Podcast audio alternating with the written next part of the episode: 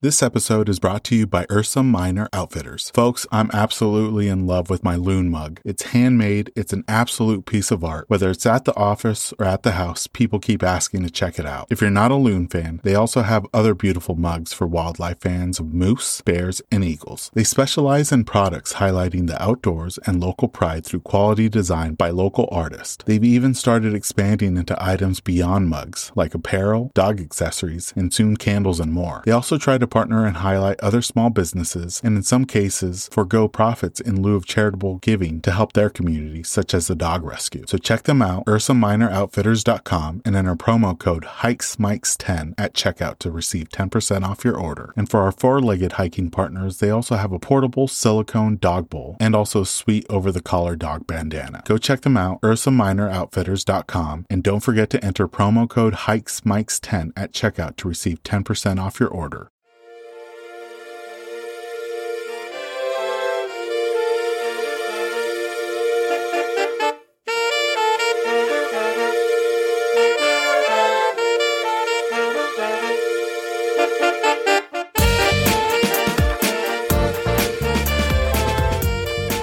Welcome, everyone, to the Hikes and Mics podcast. I'm your host, Ivan, and together we'll embark on a weekly journey connecting with extraordinary hikers from all corners of the U.S. and beyond. As the cool and colorful embrace of fall envelops the Northern Hemisphere, we've had the privilege of conversing with remarkable individuals throughout this season. Their experiences and adventures will leave you yearning to hit the trails. And in today's episode, we're heading to the great state of Michigan to speak with our guest Anthony about his beautiful state in the Great Lakes region. You can follow Anthony on Instagram at Anthony in Parks. He shares with us some of the amazing outdoor opportunities in and around Michigan, from lakeshore hikes to beautiful fall colors and even sand dunes. Michigan is sure to have an outdoor opportunity for everyone. Anthony also shares with us about a unique water activity he's been able to participate in deep below Lake Michigan. Without further ado, let's jump into this episode with our guest, Anthony.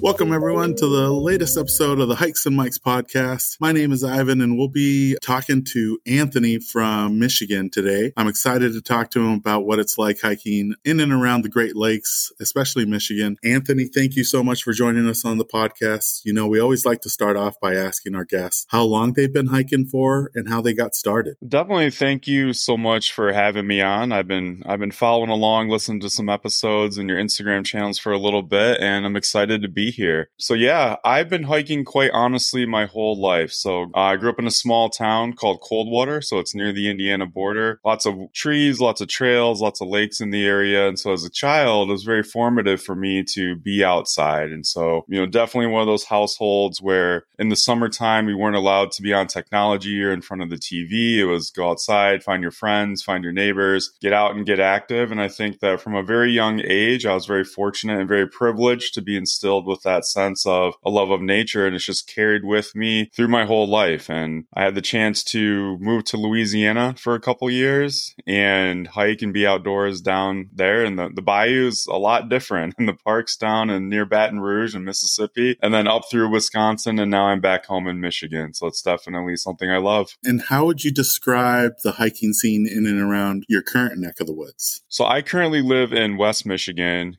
and you have quite the mix over here. So you have some traditional, what you might find just rocky path, wooden path, roots, things of that nature. There's a lot of trees. The Midwest, for those listening, is a gigantic forest. But West Michigan's unique because we are on the edge of Lake Michigan. So we have a lot of sand dunes in the area. And so when you think about it, sometimes the mental image in your head and what you see on a postcard is the big sandy dune right there. And those exist. But the truth is that to keep those from eroding away, a lot of trees and forests are planted along them. So when you hike through, it's a lot softer. It's not as hard on your knees or your legs, but it is a lot of elevation changes up and down and up and down. And so very gorgeous, very beautiful because your hike can take you through a very nice wooded area and the end of it, typically in my neck of the woods, takes you right to Lake Michigan. So you always have that very scenic view to wrap things up and turn around at. That's great. Yeah, it's always good to finish by the water on a hike, um, especially on a hot summer day. I gotta ask, with such diversity there in West Michigan, with the sand dunes, the lakeshore, and the forest, what are some of your favorite hikes and trails in and around West Michigan? So there's it's, it's interesting because of the nature of the trails that we have here. You get a lot of really cool topography changes as you go through. You can kind of walk through some of those classic Midwest ferries into tall pines, and then find yourself on a sandy beach. So in West Michigan, you know, we have it's called Rosy Mound, which is a very classic. If you find yourself over here in kind of the Holland, Grand Haven, Saugatuck area, that's one of the icons of hiking in West Michigan. There's another one that I really enjoy called Riley Trails, and that's inland away from the lake. But again, I love it because of all the changes and where you can find yourself within a, a two mile loop or even a mile loop. So if you're going to visit, travel up the state, very popular over here, M22 will take you straight up to Sleeping Bear Dunes, and that'll take you into the Upper Peninsula. And if you find yourself in the UP, Pictured Rocks National Lake Shore is a must see, and it's very big, so it's hard to miss it, and it encompasses quite a stretch up there along Lake Superior. You know, one thing that I'm starting to learn, especially this year, is that not just Michigan, but Wisconsin, Minnesota, they are an underrated gem for fall hikes and fall fall colors. How was or how is the the fall hiking season in your neck of the woods right now? Well, if you go on Instagram,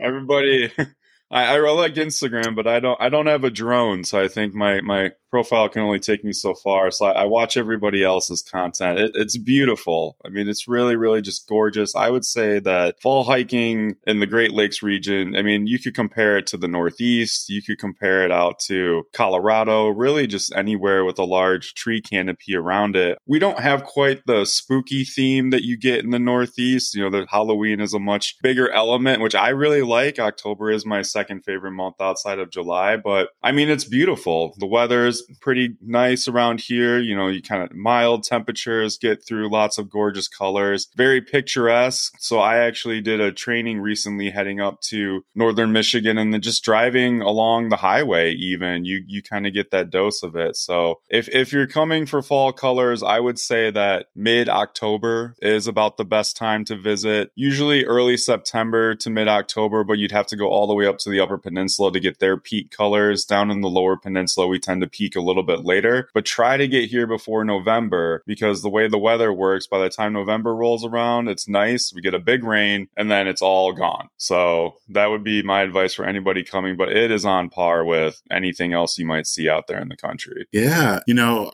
the one thing I've noticed over the years, and especially this year when they closed down the farm in the Northeast, yeah. you get the crowds in the Northeast and deservingly so because of just the vastness and the colors, but you can get the same thing in and around the Great Lakes region with hardly the same amount of crowds that you would in the Northeast. Yeah, we're, we're fortunate with that. I would say, you know, Michigan's kind of an interesting place because there's a lot of push for tourism, right? In pure Michigan, it's always existed, but we are getting a lot of good press you know, we have gorgeous amenities. We're the both upper and lower peninsulas are surrounded by Great Lakes. And so just you're never fewer than six miles from a body of water in the state. If it's a river, a pond, a lake, a trail, or one of the Great Lakes is always nearby too. So we're seeing more visitors, definitely, especially in West Michigan, seeing a lot more out of state plates, which is fantastic. But we're seeing a lot of uh, new residents as well. So I work professionally in the parks and recreation industry. And so I say it's uh, parks and recreation at the intersection of personal is professional and has how I, I view everything I do because I'm, I'm an avid user of the spaces that I work in. And quite a few people from out of state are moving to West Michigan as well. And so a lot of them, if you ask, they'll say, I visited and I wanted to stay and a job opened up. So that's really cool to see as well, too. But I would say we're not quite at the level of some of those other areas where they have to start closing things or, you know, having ticketing or access or things of that nature. But an increase increase in tourism, definitely. But hopefully, you know, there's enough to go around for everybody that we never get that way. Cause you're right. We don't want to damage the natural landscape or cause any issue and, you know, leave no trace principles when you visit kind of thing, right? Definitely. And we talked about this with the large amount of lakeshore that you guys have on both sides of your state. What are some of your favorite lakeshore hikes? So again, going back to Rosy Mound, really, if you travel up the west coast of Michigan, and for anybody listening that's on the east coast, the, Lake Huron side, I apologize. I haven't been over there as much, but just traveling up the west coast of Michigan, you're going to get a lot of those classic sand dune hikes. And so you really can't go wrong by the time you start at the Indiana, the Indiana State Dunes, and then work up the lake shore all the way up to Sleeping Bear and take yourself towards Mackinac Island and the bridge. But if you're looking for something that's a little bit different, that is still just as iconic, uh, Turnip Rock is actually in the thumb of Michigan. So that is on the east side. And that's one that you have to kayak out to. Not a long kayak, but just a, a quick shore kayak to get there. And so that you will see on a lot of posters, you'll see on a lot of postcards, Instagram posts. It's probably one of the most iconic landmarks we have. So definitely come. You can't go wrong with any small town along Lake Michigan. And you're going to get just sandy beaches and hiking trails, state owned, national owned, local owned, Saugatuck, Grand Haven, Leland, all the way up there, Petoskey. But if you want to go a little bit further and visit Detroit along the way, check out Turnip Rock. If you want to get to the UP, check out the Pictured Rocks Lakeshore that's up there as well. And don't skip Mackinac Island on the way. I was going to ask you about that. So here in Washington State, our smallest state park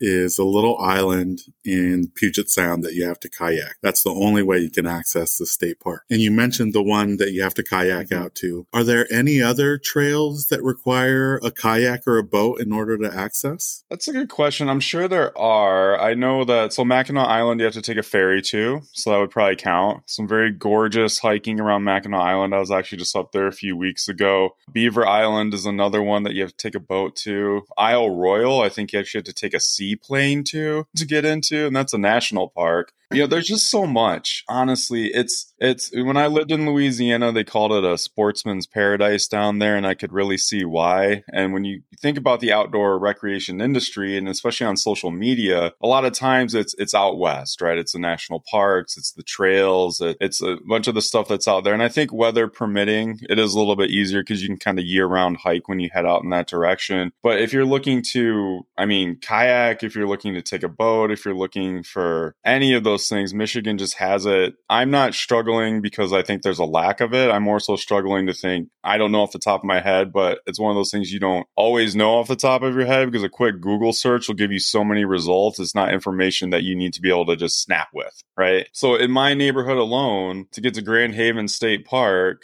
I could drive there right? Get on the highway and drive 30, 40 minutes, depending. Or I could go right up to the river, plop my kayak in, and take the Grand River Greenway all the way to that snake park. No kidding. Yeah, right out, dump me right out in Lake Michigan. It's so cool. So it's everywhere around here. Yeah, that's a great way to start the hike is by kayaking in.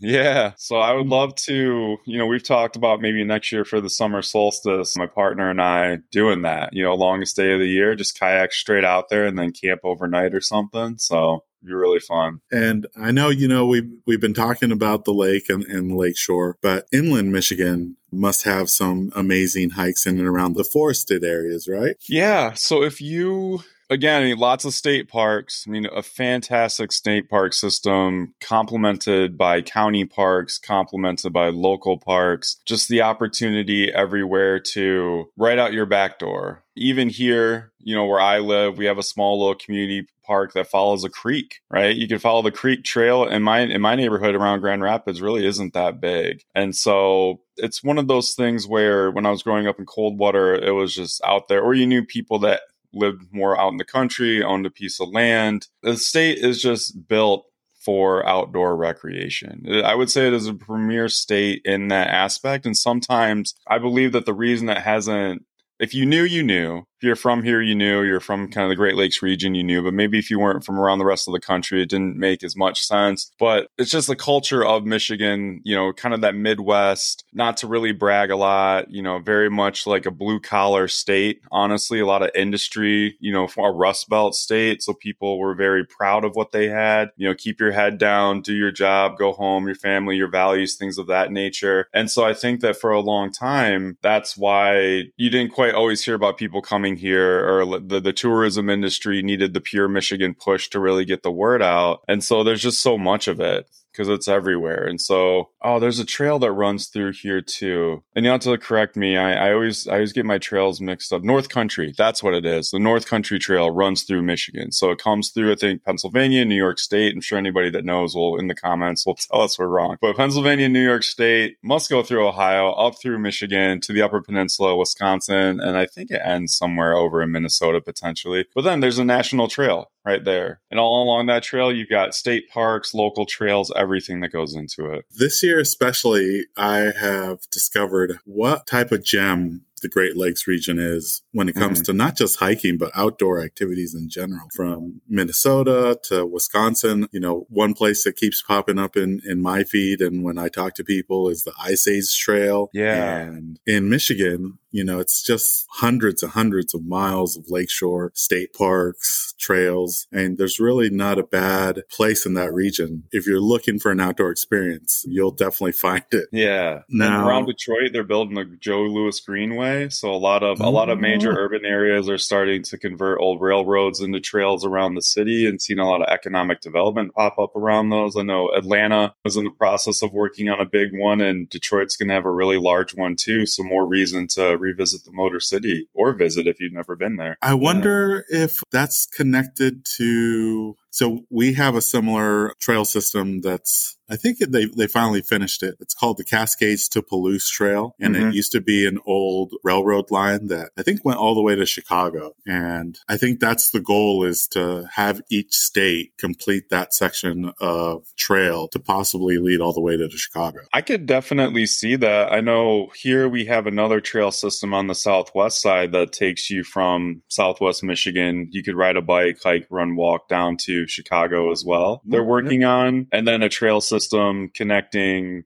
Grand Rapids to Lake Michigan. So Grand Rapids, for those that don't know, Grand I lived in Milwaukee in the same way that Milwaukee was kind of a, a, smaller Chicago in terms of what you think of like the elements, that classic Great Lakes Midwest city, Chicago, Milwaukee, Cleveland, Detroit. Grand Rapids is a smaller Milwaukee. The only difference is that how all of those cities are on the Great Lakes Grand Rapids is set back in on the river. And then you have to travel to get out to the lakes. And so you have all the coastal resort towns out there. But interestingly, when I lived in Milwaukee, you're on Lake Michigan, but the accessibility to it is a lot different. You know, it's at the coastline there, the beaches are smaller, it's a lot rockier. The city takes up a lot of space on it. There's one beach, there is a lake Lakeshore State Park is down there and another Veterans Park as well. But when you walk along the lake, it's seawall metal seawall, so it doesn't really have access. So you see it every day. You t- kind of take it for granted. It becomes part of the backdrop, right? In West Michigan, you know, I feel so much more connected to Lake Michigan just because it's so much more accessible. You know, there's beaches everywhere. There's state parks, local parks, municipal parks, and there's, you know, I think there's a, a state law here that allows in some capacity, like you can't fully privatize your beachfront. So you can, you know, the citizens can walk, and I think, you know, there's elements to that. I don't know exactly, but but just I feel a lot more connected. And I'm like, wow, I'm actually out on the lake a lot more when I lived, you know, less than a mile from it previously. But the different, you know, there's a lot of houses there. You didn't really see it. So it's kind of yeah. cool. So if you're looking for a place to check out and you like those cities, Cleveland, Detroit, Chicago, Milwaukee, definitely check out Grand Rapids. It's a, it's a really cool spot. Thanks for sharing that tip, Anthony. Yeah, I know. I'm like, do I work for the tourism industry?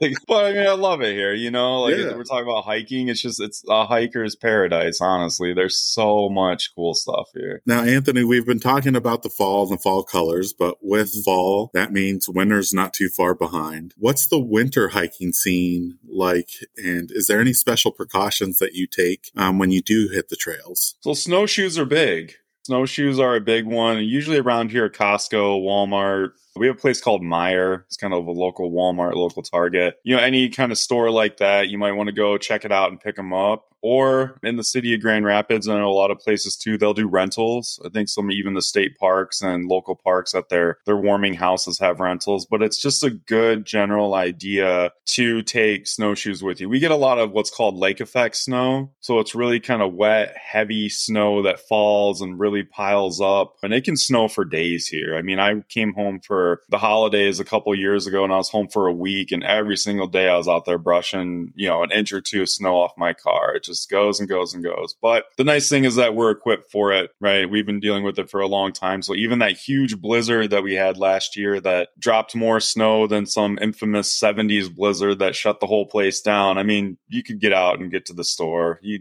the roads are cleared. So, but in terms of hiking, you know, winter sports, definitely dress in layers, you know, a good time to layer up with a good, nice, warm, you know, wool. I really like wool. Synthetic is good too. I like wool just because of how it breathes. But dressing in layers, obviously, the, the core principles of staying hydrated. Sunscreen, because of the snow, it does reflect. You can get sunburns, those sunglasses as well. Snowshoes, if you don't have them, there are paved trails, or not paved, but groom trails, I should say. And then a lot of times, like a lot of people are outdoors anyways, so it, you'll get a lot of good snowpack, good pair of boots, good pair of gloves. In the Midwest, you either need your light jacket or your big jacket, depending on what it looks like outside. But yeah, it's really just about, I would say, staying warm and making sure that you have the right if you take snowshoes if you need them stay hydrated. But other than that, it's kind of a lot of the classic things that you would go out just on a normal day hiking as well. And you know, one of, one of my favorite things about doing this podcast is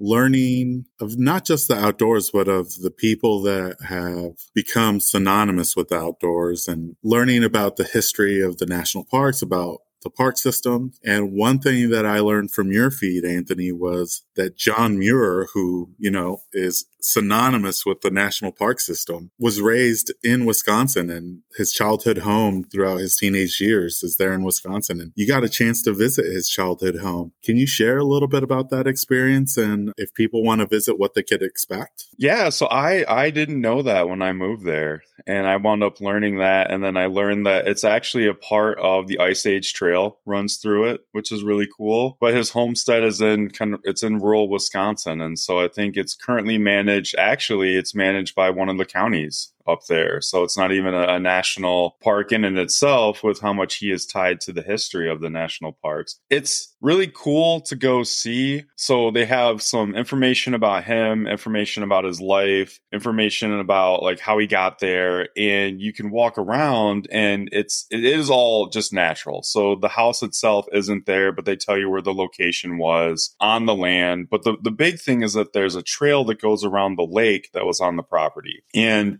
to walk that trail in the same place that he walked, you know, and kind of experience the things that he would have experienced at the time and see and how it impacts you and knowing that that is something that's so influential in the history of this individual who then had an impact on the history of our national parks. I think it's it's really really cool to see. It's really it's just you kind of get the sense of why it was inspirational and formative towards them and you can kind of feel that sense how it is in you and i and i took my feelings from that day to apply to the work that i do and, and the things that i take with me when i go hiking as well. So i don't necessarily want to use the word pilgrimage in any sense like that but it's just it's an interesting way to see how somebody who has had such an impact and how nature and their body of nature they experience had an influence on them as well too. It's a little bit north of Madison, I want to say. So if you were planning on visiting, you'd probably want to land somewhere in Madison and then head up to it. That would be the metro area to go check it out. And again, it's it's a county park, so it's it's off a county road. It's just out there because it was a farm. You know, it was a homestead. It was a very rural upbringing. And for anybody that's into podcasts, which I know that you are, but the stuff you should know podcast has a good episode on him, and it kind of goes into all the things about his life, his life in Wisconsin, how was impactful towards him and how he transferred that into helping, you know, the founding of the national parks. But then it also, as individuals from a past era, it dives into some of the things as well that maybe they had challenges with or that we would want to acknowledge in the ways that he was great here, but he wasn't so great here. So I don't really want to talk too much on that, but that's a good resource for anybody that wants to learn more there too. You know, and obviously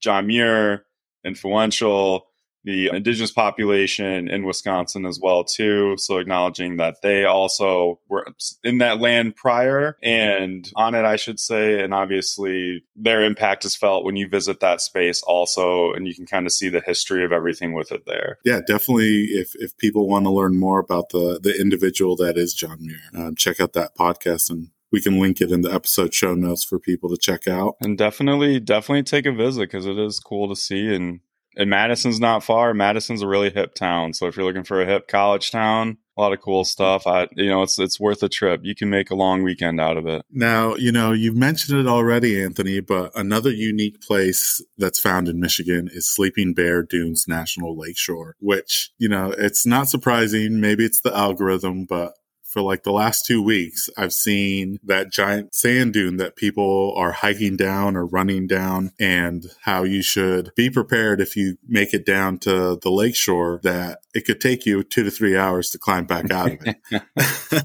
how would you describe Sleeping Bear Dunes National Lakeshore and what's been your experience visiting those dunes? So I'll also add to that that if you have to get rescued, it is a $3,000 fine.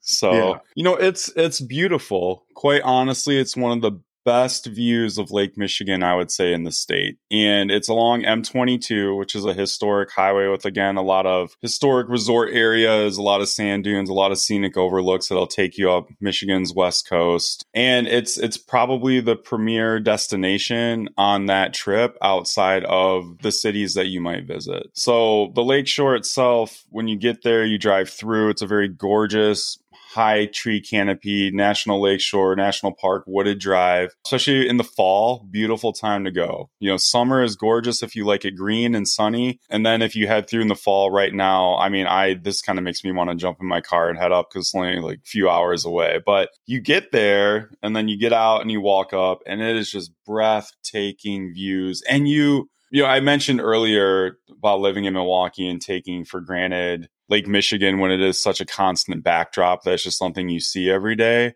And so that's one of the things I love about the being on the west coast of Michigan is that driving to the lake and having those sandy beaches and that beautiful blue water, you look out and you're just like, wow, we're in the Midwest. You know what I mean? Like we're not, I mean, it, it's a trend on social media. This isn't the Caribbean. This isn't, you know, the, the ocean or whatever. But for all intents and purposes, I mean, people, when you say lake, you know, people might think small lake, inland lake, surrounded by whatever. But the really the Great Lakes are the size of it's, it's a sea it's just not salt water. So that's why it's called a lake. And Lake Superior, I mean, it's one of the largest, deepest bodies of fresh water. It's massive. You can't see across it. And so being at the top of Sleeping Bear Dunes and you can see out and all the sand dunes and you can see for miles and it's glistening and it's beautiful. And I've been there so many times and they've got it really organized and worked out so that it's not too crowded when you're there even. You know even at peak times like it's so vast and there's so much of it that every view is good. And so the dune itself is massive. And when you get to the top of it you kind of take a look out and then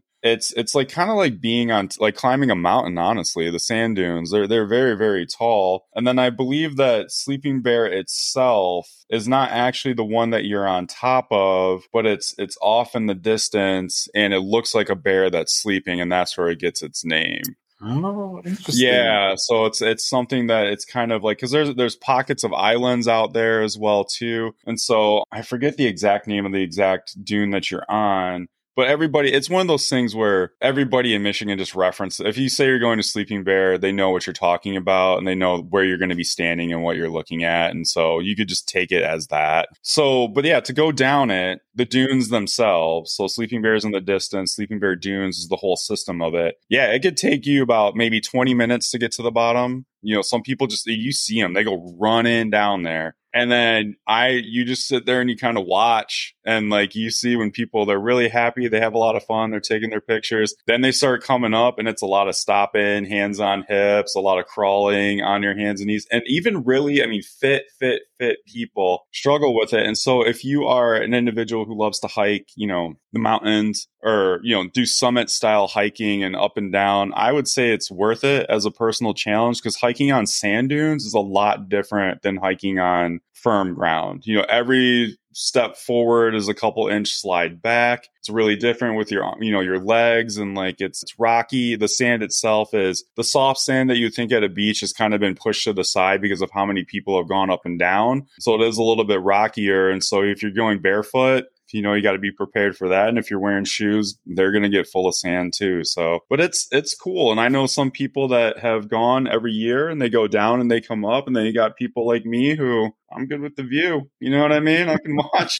I don't need to prove it to me, but if you want to prove it to yourself, by all means, come join us. You know, we've been talking uh, about water, Anthony, and here in the Pacific Northwest, we have, you know, some great glacial alpine lakes that never get warm, not even on the hottest day of the, the summer. How is the Great Lakes water temperature in the summer? Like, can you actively swim in, in the Great Lakes or is it pretty cold throughout the year? No, you can you can actively swim in the summer. So Lake Lake Superior is the biggest, and it, it, stays pretty chilly. I mean, you're thinking probably like 60s, maybe even into the 50s. Lake Michigan itself, last summer, this not this past summer, but last year, summer of 22. I don't know what was happening, but that lake on our side was in the 70s every day. No kidding. Yeah, it was beautiful and this summer, it was closer to being in the 60s every day. And so, you know, if you're closer to shore or a really hot day, it feels good. But I remember I, I jumped off a boat into the lake one day and I just, I froze up. I was like, oh, I'm, I'm feeling I'm getting a little too old for it now. So it's, it's brisk, but it's not uncomfortable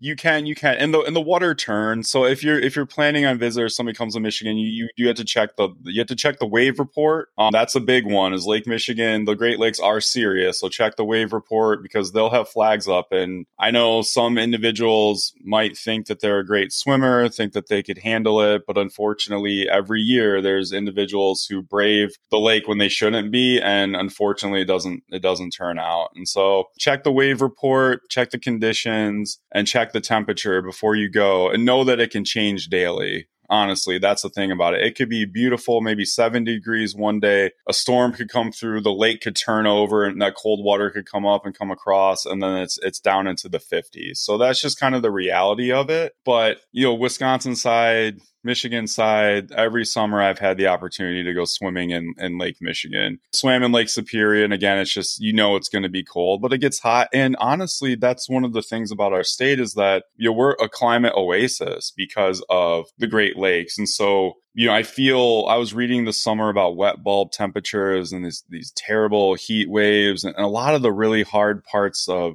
what's occurring with climate change. And I would say that we had a very moderate summer, a little bit cooler this summer, honestly, than last year. And so that impacted why the lake itself was cooler, where last year it was a bit hotter, just warmer days, and the lake itself warmed up too. So it's it's something that is it's there and you can swim in it, which is nice. It's when you're on it, all the things that you can do on an inland lake anywhere that you any listener that would think in their head boating fishing kayaking all those things you can treat lake michigan like that. And that's really really cool. All the great lakes honestly. You know talking about water anthony one of our favorite segments here on the podcast is doing a deep dive in our guest instagram picking out a few pictures or maybe a picture that kind of captures our attention. And the ones that captured my attention was it looked like you were diving mm-hmm. in the Great Lakes. Mm-hmm. Can you share a little bit about that experience and what it's like? Yeah. So the Great Lakes actually have world class shipwreck diving. And so it's it's a lot like going into outer space. So I, I've been diving before down in the Caribbean and around Cozumel and you know the beautiful, it's serene, it's warm, it's clear, you can see forever and the tropical fish and you know, you're kind of like swimming through an aquarium. The Great Lakes, it can be a little bit more ominous honestly, but it's a really, really a cool experience. And so, you know, some of the wrecks are less than 100 feet, and some of them are two, 300 feet down. You've got classic wooden schooners that look like the old vintage pirate ships. You've got modern, you know, tugboats and Lake Michigan freighters and, and all these things all around the lake. And so it's a challenge because the water is colder. You do need, it is darker. So the visibility is a little bit less. And so you have to have specific training for it. So if you were to travel to Dive Lake, Michigan, you wouldn't want it to be one of your very first dives, but it's definitely a destination to think, well, I want to go dive a coral reef. Well, come dive a, ra- a shipwreck in the Great Lakes. It's really, really cool. And fortunately for me and a lot of my friends who learned to dive around Lake Michigan, I think that it produced us as a level of divers so that when we go to say Cozumel when it's warm and easy and clear, I'm like, oh, this is so much fun. I just need a rash guard in my tank, you know, like that's it. I don't need like this dry suit and this this space suit and everything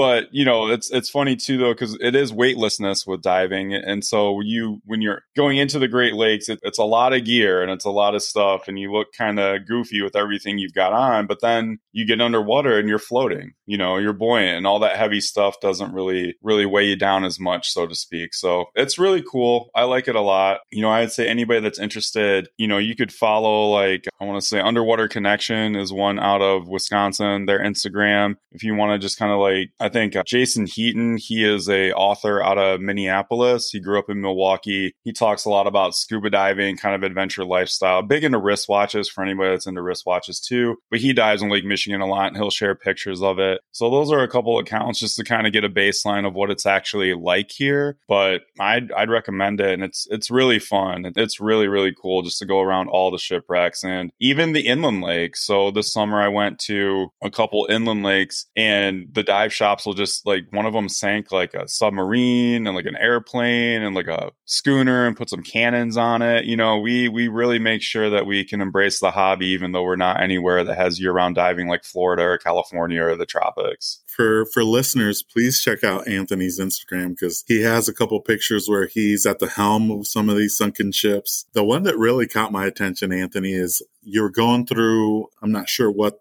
what type of plant it was, but there's a little turtle hanging on this aquatic plant. Oh yeah, quarter of the picture. yeah. And if you're not paying attention, the turtle kind of blends in. But then once you spot it, it's like wow. Yeah. Um, so yeah, listeners, please go check out Anthony's Instagram and see some of those pictures. Now, Anthony, a lot of day hikers have regular routines that they do on hikes, whether it's packing a favorite snack or beverage, maybe a moment of zen up at the top of their summit, or maybe it's grabbing some particular food on the way out. Is there any regular routines that you do when you reach your um, final destination, or maybe when you make it back out? You know, I, my partner and I, we like to get an avocado toast before Ooh, okay. we go.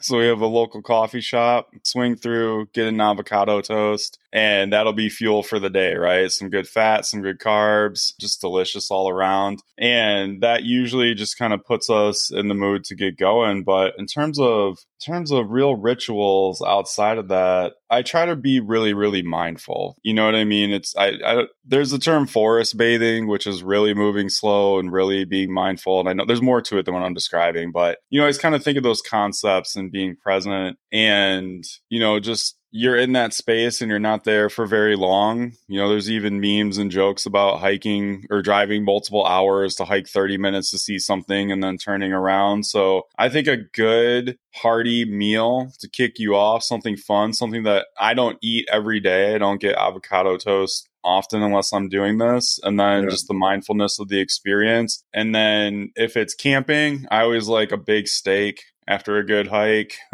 Not gonna lie, but if it's uh, drive in, drive out, then uh, you know after a good long hike, a nice afternoon in the hammock sounds pretty good. And then yeah. maybe grilling a steak. Who knows? You know. So I like those. Yeah, you know, seeing my friend Sarah bring her hammock on a couple of the hikes and just being able to set up a hammock and take a load off, mm-hmm. even if, if it's 30 minutes off the summit is, is something else. Now, talking about specific items, Anthony, you know, one thing I always like to ask our guests is outside of the essential items that you do pack, is there any luxury items that you tend to take frequently on your trips or on your hikes that kind of fall outside of the essentials? I will admit that I'm a tent camper and I usually camp in places where I can like go. I haven't done any backpacking or whatever, so it's like stationary temp- camping, hiking in an air mattress. I, I I'm not rough and rugged. I gotta I gotta have the air mattress for the for the night sleeping. In terms of the hike itself, I think that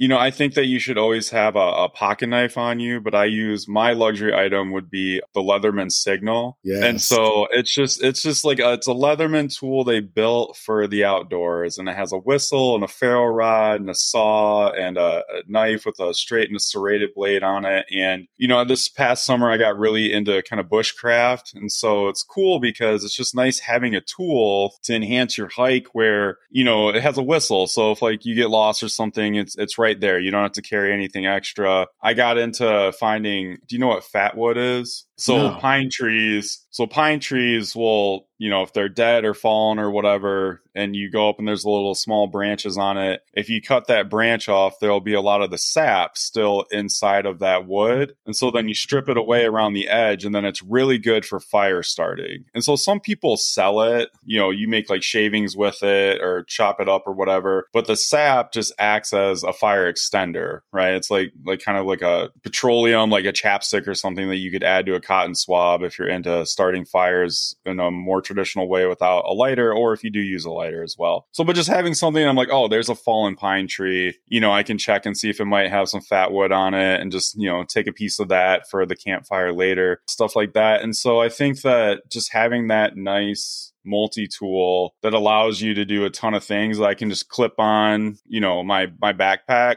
we're good to go. And I will say that I am a CamelBak person. I do love you know, I don't like carrying a water bottle with me, so I just do the whole CamelBak thing as well too. And I know that I just talked about using a tool to take something from the forest. So be mindful if you are looking into, you know, learning more about foraging or bushcraft or all these other things that, you know, that's an element of it when you hike is that like, oh, I want to go find fat wood. Where's like the right place to take fat wood from? You shouldn't be cutting from live trees and stuff like that. Yeah. It's just something that's dead. But I just wanted to throw that in there so no one's like, he told me to chop down a tree. And I'm like, no, it's not.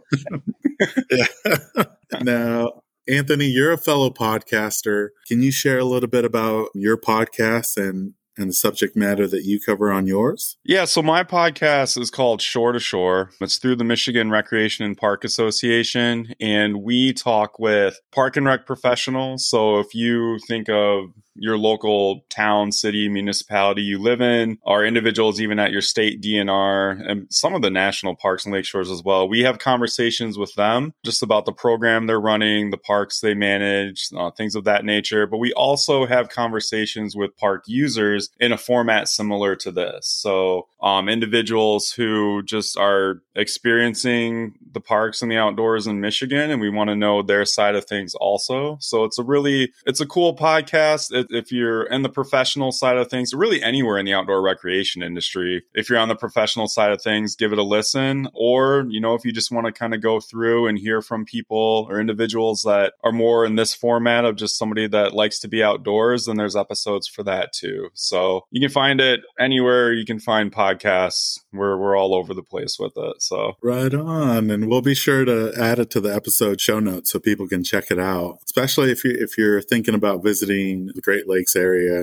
in 2024, be sure to listen to some of those episodes that Anthony is publishing. Now we're at the end of 2023, Anthony, and 2024 is just right around the corner. Do you have any upcoming hiking goals for the new year? Yeah, so I do want to get more into backpacking. You know, I do want to do the the trail that we talked about earlier. It goes through a lot of state parks and you can hike in and then they have campsites set aside and then hike back out. So I want to get more into backpacking. I bought a kayak this summer. I really want to do a longer kayaking trip again, which is kayak down the river, hop out, camp, and keep going. Would love to expand my bushcraft skills and learn more about just nature and outdoors. We, I don't know if anybody watches the show Alone, but we had a guy from West Michigan who won the second season. He was up on Vancouver Island for 60, 70 days, you know, and then obviously, I don't know. I mean, like Naked and Afraid's funny, but I think some days it's like more reality TV than it is survival of anything else. But just you know, I, I grew up in the outdoors. And again, like to go back to the John Muir question, just, you know, seeing where somebody had an impact in that capacity and how it formed them, you know, I feel similar that connection to nature and the outdoors in the Great Lakes region. So the more time that I can spend, the more time that I can promote conservation and respect and, you know, the beauty. And, and honestly, you know, I'm somebody who's been heavy set their whole life. And so, you know, uh, there's that the whole body positivity and mental health and things that go into being out in nature. And it helps me with, you know, anxiety and things like that and just feeling welcome and, you know, in some capacity, encouraging others to get out there as well, too, because it is for everyone. It, you know, it belongs to all of us and we can do it in a respectful way and learn new skills. And I think the more we learn about things like bushcraft and just foraging and kind of that natural connection and others learn, it'll just build that culture of conservation. So everything I do, if you decide to follow me along, it's in hopes that inspires you to do it as well. And maybe I'll catch you in Michigan on the trails next year. That'd be fantastic. Definitely. It's on my bucket list, Anthony, to make it out there. I think for the fall season, just because the fall colors. Yeah. Now, throughout all your experiences kayaking, boating, hiking, have you had any close calls, whether Mother Nature caught you by surprise, maybe it was an unexpected wildlife encounter, or just some trouble on the trail? I've never seen a bear, but I know that they're in the area. But interestingly, and this is just to show that this can happen anywhere. So I was hiking in Proud Lake State Park last week, actually, and it's it's outside Metro Detroit, and I was just following the trail signs and going along, going along, but they didn't have they weren't marked the distance. You know, some they can tell you how far you're going, and so you couldn't really gauge very well. Wasn't clearly marked how far the the distance was between one marker and the other. And so I'm sure there was a scale on there that I missed. My friends listening from Proud Lake, I'm sure there's something I missed. This is an Anthony issue. Um, that's the story. You guys, nobody did anything wrong. I, I messed up, but I got lost. And I remember I was, I was hiking and the trail got really narrow and it got a little rougher terrain. And I was thinking to myself, it went from being very wide and groomed down to being a lot more narrow and rustic. And I thought, I think I'm lost right now. And it was starting to rain. And I was like, I don't know where I'm at. And if I took a wrong turn, because this feels like it should have been a shorter distance. And I think maybe this is more of like a mountain biking section than a hiking section. And this is just in a state park where the loop was maybe a few miles, right? And so I was like, well, I'm going to keep going and I'll figure this out. And I was like, you know, how much water do I have? Where am I at? Like, you know, not, not like a sense of danger, but just kind of like a sense of like anxiety came over me. And then eventually I found the, the, the trail marker and I was like, oh, that was in my head. I was like, that was a lot further than I was expecting. It goes to show that in a smaller area, you can still get lost you know, you can still find yourself not quite knowing. And so I think just those principles of, you know, having the right map on you or just planning your route ahead of time or you know my phone wasn't really working very well in this space i couldn't really pull up AllTrails. like maybe if i'd gone on AllTrails or another app similar ahead of time or having the right you know like watch that can give you all that data even if you're somebody like me who's grown up a lot of time in the outdoors done all these things very confident to feel that way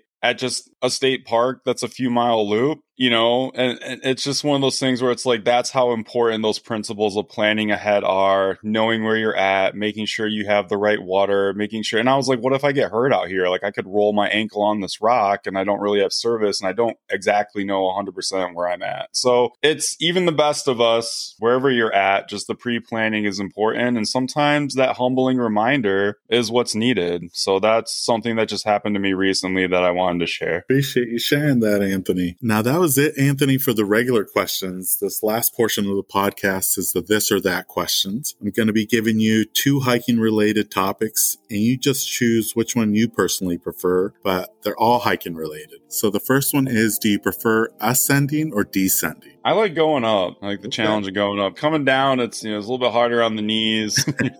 feet kind of smashing in the front of your shoes if they're not laced right. It's not. I like going. I like heading up. Do you prefer waterfalls or summits? You know, I would probably say waterfalls right now, just because we don't really have a lot of summits outside the dunes. But even up and down the dunes, you're still in the woods. So hiking to a waterfall is pretty fun. And then another trail system question Do you prefer switchbacks or just going straight up? Take me straight up. I do enjoy a little bit of rock scrambling and a little bit of crawling, so I'll go straight up. And then do you hike with trek poles or are you freehand? I'm kind of a mix. I like one. So oh, I like okay. one walking stick. Yeah. Yeah, just in the middle. And this one is something that's been changing over the last couple years, but when it comes to your footwear, do you prefer trail runners or hiking boots? I've only ever used hiking boots. I have not used trail runners, but I would like to check them out. So I can't really say I have a preference for either right now. But a good, you know, a good hiking boot, nice and wide with some arch support, I could go for a while with that. And then another trail system question is Do you prefer a loop trail or an out and back trail? I like a loop. So I like the a change in scenery and topography and to take you in and around. Yeah, I like to look at new stuff the entire way if I can. And then, especially in the summer month, when you do come across a body of water, either at the end of the trail or at the midway point, do you jump in or do you stay dry? Gotta jump in It's the best part. now, this one's another tough one, but when it comes to viewpoints, especially in the summer months or even in the fall, do you prefer sunsets or sunrises? I am not a morning person at all, so I will always hike to a sunset. But tell me how the sunrise is. Take a picture and I'll look at it. I'm sure it's gorgeous.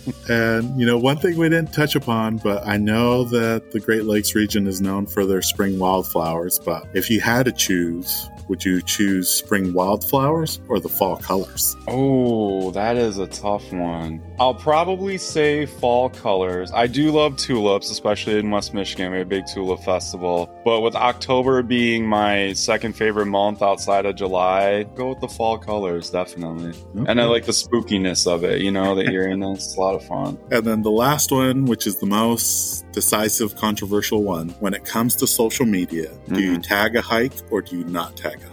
I usually just tag Michigan, so that's that's what that's where I'm at with it. Yeah, I would say that just Michigan in general. You know, if I feel compelled to be very specific, I might. It depends on what I'm really looking at. But in all honesty, if you follow a lot of my social media, I'm just in the state. And if you want to know, you can shoot me a DM and I'll share it. But I think that kind of goes back to you know, it's like like a lot of our natural landscape and places have had some challenges with the the Instagram touch, and so I think that just by encouraging you to experience all of Michigan, you know, you might find something gorgeous, or you might find something I've never seen before either. So share that with me let's look at different stuff together. Well, that was it, Anthony, for the this or that questions. For folks that are listening that want to follow your hiking adventures and learn more about Michigan and the Great Lakes region, where can they find you on social media? And then can you share your podcast one more time with us? So on Instagram, you can find me at Anthony in Parks. And you can also follow my blog, anthonyinparks.com, where I talk a lot about parks and recreation again at the intersection of personal and professional.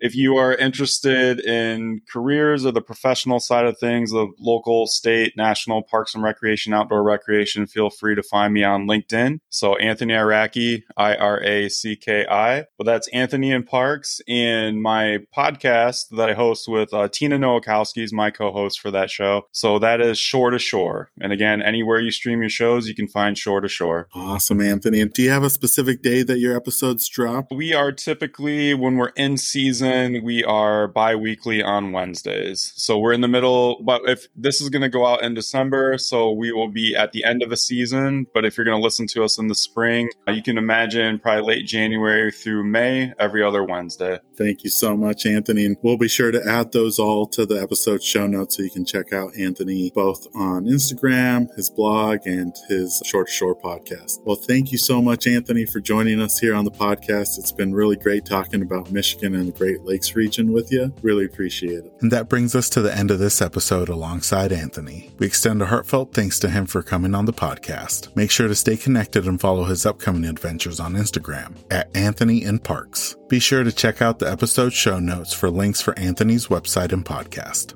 We have an incredible lineup of episodes planned throughout the fall, and we can't wait to share them with you. New episodes will be dropping every Monday with occasional bonus episodes on Fridays. To ensure you never miss out on those thrilling tales, remember to hit that like and subscribe button. Your support means the world to us. Don't forget to join our vibrant community on Instagram at Hikes and Mics We'll be sharing episode visuals, my own personal hiking content, and so much more. Let's stay connected and continue to inspire each other on this remarkable journey. As we bid farewell, remember to tread those happy trails, embrace the great outdoors, and keep the spirit of adventure alive. Until next time, my fellow explorers, happy hiking. This episode's music was created by Ketsa. Follow him on Instagram at Ketsa Music. This episode is brought to you by FlipSockz. Whether you're on the trail, on the job, or in the yard, FlipSockz will keep Mother Nature out of your boots with their innovative nylon sleeve. You no longer need to worry about any annoying debris getting trapped in your boots during your hikes. Simply flip down the nylon sleeve over any boot to prevent Mother Nature from finding its way inside, keeping your feet comfortable all day long. To get your first pair, visit flipsockswithaz.com and enter promo code HikesMics10 at checkout to receive 10% off your order. And for listeners who use the promo code at checkout, I'll be donating 100% of the season 2 promo code proceeds to Big City Mountaineers, who provide transformative experiences through connections to nature that strengthen life skills and build community for youth and disinvested communities across the nation. So if you're tired of bits and pieces of the trail finding its way into your hiking boots, pick up a pair of FlipSockz today with the promo code HikesMics10 to get 10% off. For website and promo code, see the episode description.